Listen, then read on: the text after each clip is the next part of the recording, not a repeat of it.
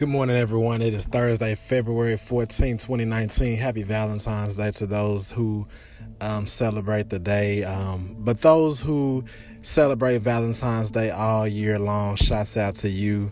Um, those that are always showing love to those that they love. And today, um, I wanted to um, talk about the love chapter, which is First Corinthians chapter 13.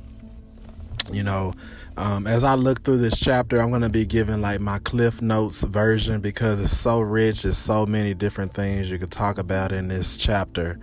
Um, but the context of this chapter is Paul, the Apostle Paul, writing to the Corinthian people about what love really is. See, he had already been talking to them about the spiritual gifts and the how they had um, been abusing their gifts. And so he leads into this chapter about you know, love. And so we're going to get right into it. Um, what is love? So this chapter, um, there's three types of love that is talked about in the Bible. Uh, you have, first of all, you have eros. That's sexual love. You can look at Proverbs 7 and 18 to know more about what eros love is. You also have uh, philos, P H I L O S um, which is kind of like a friendship love. You can look at John 11 and 3 to get more emphasis on that. But here in 1 Corinthians chapter 13, this love that Paul is talking about to the Corinthian church is he's talking about an agape love. This love right here is a regard, a respect, and a caring concern for another person that does that doesn't depend on the worthiness or the lovableness of that person. So, agape love is you loving people no matter what. So, you love them despite if they're being worthy or whatever the case might be. Um, it also, lo- agape love is an act of the will, which places the welfare of others above the interests of oneself. It's an act of the will which places the welfare welfare of others above the interests of your own self. Um, and in the New Testament, the standard for agape love was when Christ is, uh, he he sacrificed his love for his people. You know, so let's just get right into it. So the first, um, the first three verses of chapter thirteen talks about how love is the essential ingredient in in in, in any believer's life. So if you look at verse 1, 2, and 3, it talks about like you can have great speech, you can have a gift of prophecy, you can have all of the faith. And also you can you can have great deeds like you can give to the poor, you can feed them, you can even sacrifice your own body to be burned up. But if you have not love, this agape love that Paul is talking about, if you don't have this this type of love, then you have nothing. You are you are nothing, and you profit it. You profit nothing. And so he goes into verses four through seven, and he talks about how love behaves. So let's look at it. You know, verse 4, it says, Love suffereth long and is kind. Love envieth not. Love vaunteth not itself, is not puffed up. So here we see that love is patient for extended periods of times. You know, love is kind, it's thoughtful, it's not jealous, it's not envious. You um, you know, envious is kind of like feeling of grudging admiration or you have a desire to have something possessed by another person. That's not love when you have that desire. Love doesn't brag. That's a big one. It's not proud or arrogant. You don't say I, I, I, and me, me, me. It's not about you. Love isn't proud. It's, it's not bragging. It's not arrogant. It's actually like we talked about earlier. The agape love is putting the the uh, the importance, or is putting the the will, the welfare of others above the interests of your own self. So um, in verse 5 of First Corinthians chapter 13, it talks about how, you know, it's not rude. Love isn't rude. It's not self seeking. You know, it's not provoked, not overly sensitive and easily angered. You know, uh,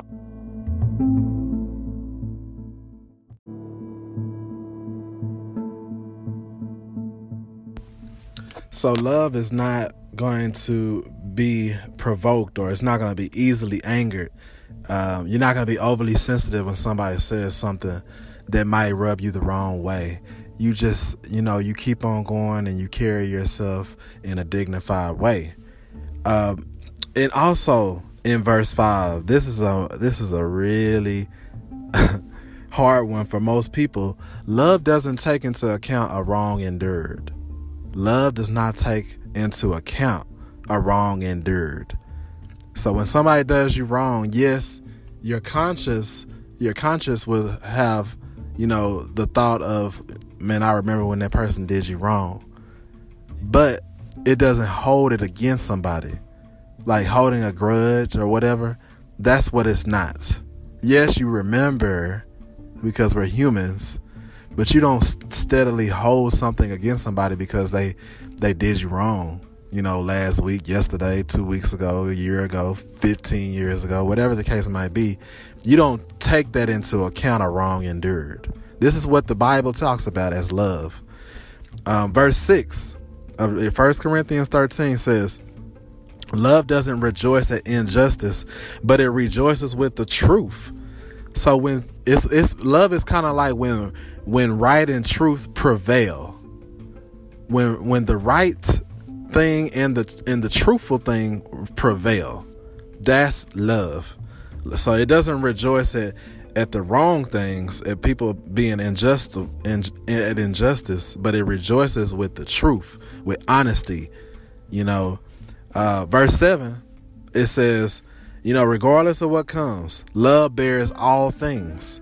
So your love believes all things, and looking for the best in each one. So whenever I come across a person, in order for me to love them unconditionally, I love them prior to even getting to know that person because I'm looking for the best in that person. Love hopes all things. It remains steadfast during difficult times. It endures all things without weakening. So this is kind of hard because uh, love remains steadfast, you know, during difficult times. It's almost like because somebody did you wrong, then you start acting different. That's not love. That's conditional love. Somebody did you wrong, so now you start acting differently towards them. You have a different attitude towards them. Um, and we all might have be guilty of this, including myself uh, people have talked bad about you. People start ignoring you. People stop answering your calls. People don't return your calls. People don't re- respond to your text message. And then they act like, oh, I meant to get back at you whenever they see you in person.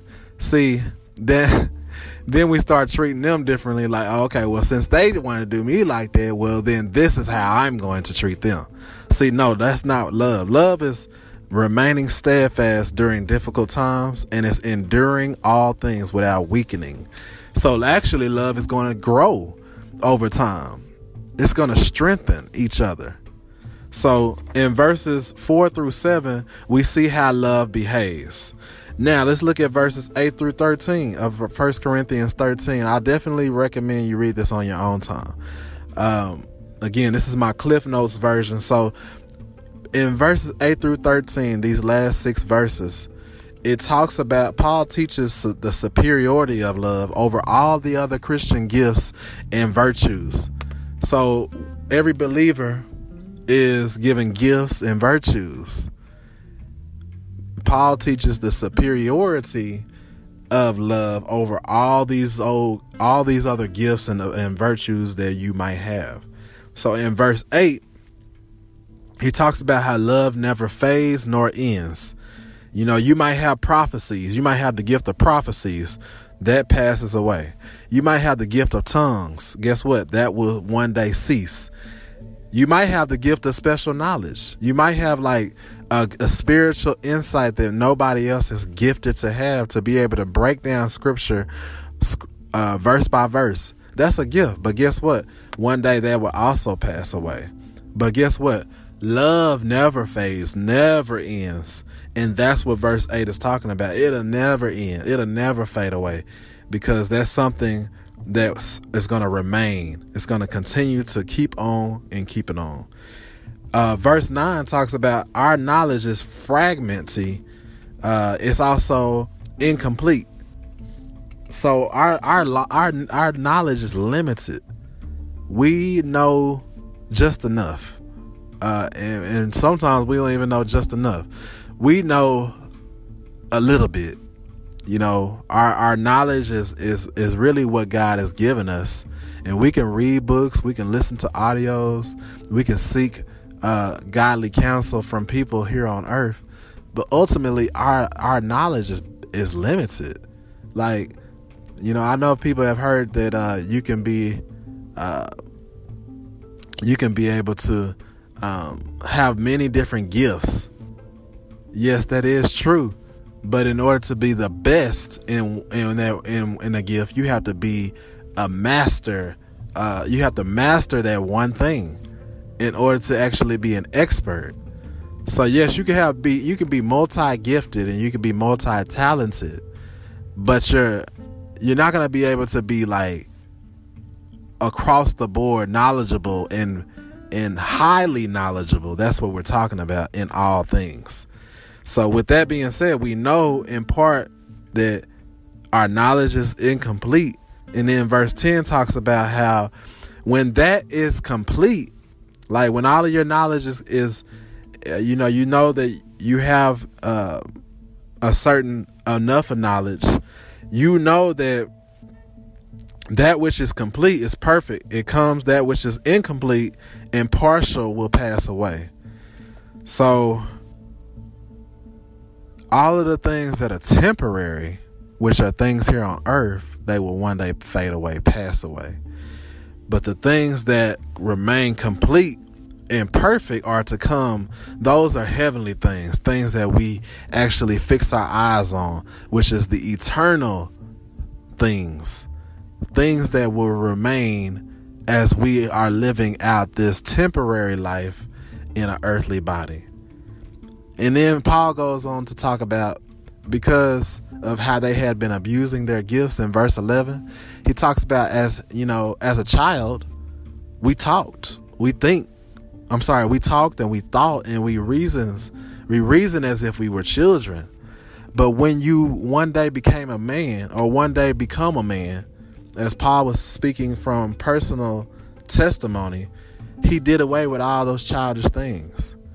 And so he's speaking to them because they have been abusing their gifts and they have been uh, treating the gifts as if it was more important than having love for one another.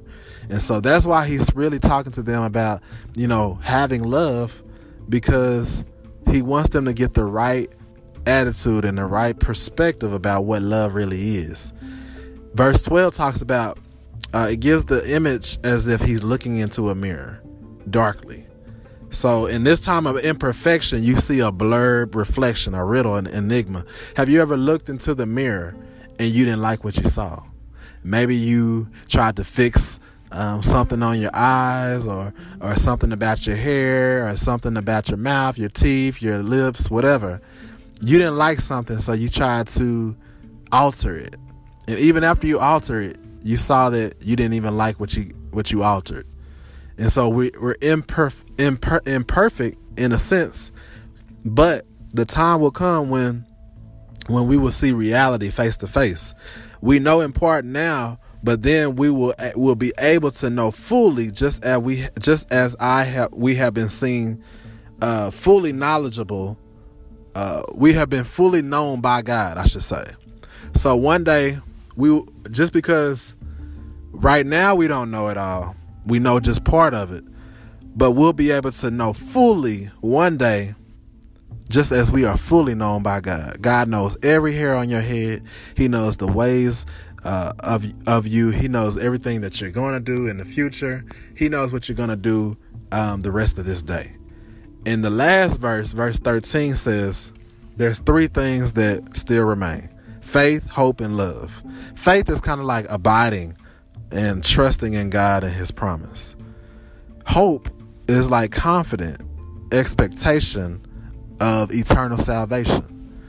Love, which which is what this whole chapter is about, is unselfish love for others growing out of God's love for me. So, of these three things, these choices, graces, the greatest of these is love. And that's what he's talking about. You know, um, even though there's faith, there's hope, there's love, the greatest of all of those three right there is love. Because that's one thing that remains. That's one thing where the agape love is is uh, having a regard or respect or caring concern for another person that doesn't depend on the worthiness or the lovableness of that person. We love them just because. You love a person you because you place the welfare of others above the interests of your own self. And remember the standard for love is how Christ's sacrificial love was laid out for his people. You know, this is my Cliff Notes version of 1 Corinthians 13. It's a lot to kind of go through. Definitely read it on your own time so you can get clarity and understanding on what God is trying to portray or speak out to you. But ultimately, the agape love that we see here is a love that remains deeply and it remains the same. It, it's going to continue to be here. So we need to embrace it. We need to love on others pe- today. Um, and not just on Valentine's Day. Love everybody throughout the rest of this year and through and just daily. Be consistent in your love. You know, um, there's a there's a there's a thing going on uh, where you know sometimes we have a, a, a desire to love people for a certain amount of time. But what happens when that last day hits? Do you just turn it off completely? No, you should continue on loving that person um, and loving them unconditionally, just as God Himself loves you. You're listening to the echoes of Dove 22. Please share this with your friends, families, uh, colleagues, um, people that you uh, know can be blessed through this podcast. And ultimately, guys, love yourself. Sometimes it's hard to love others when you don't love yourself. And Lord, we just thank you. We praise you. Help us to have agape love for our friends, our family members, and our loved ones. Lord, we thank you and we praise you for what you are about to do in our lives today. In Jesus' name, we pray. Amen. Have a God one.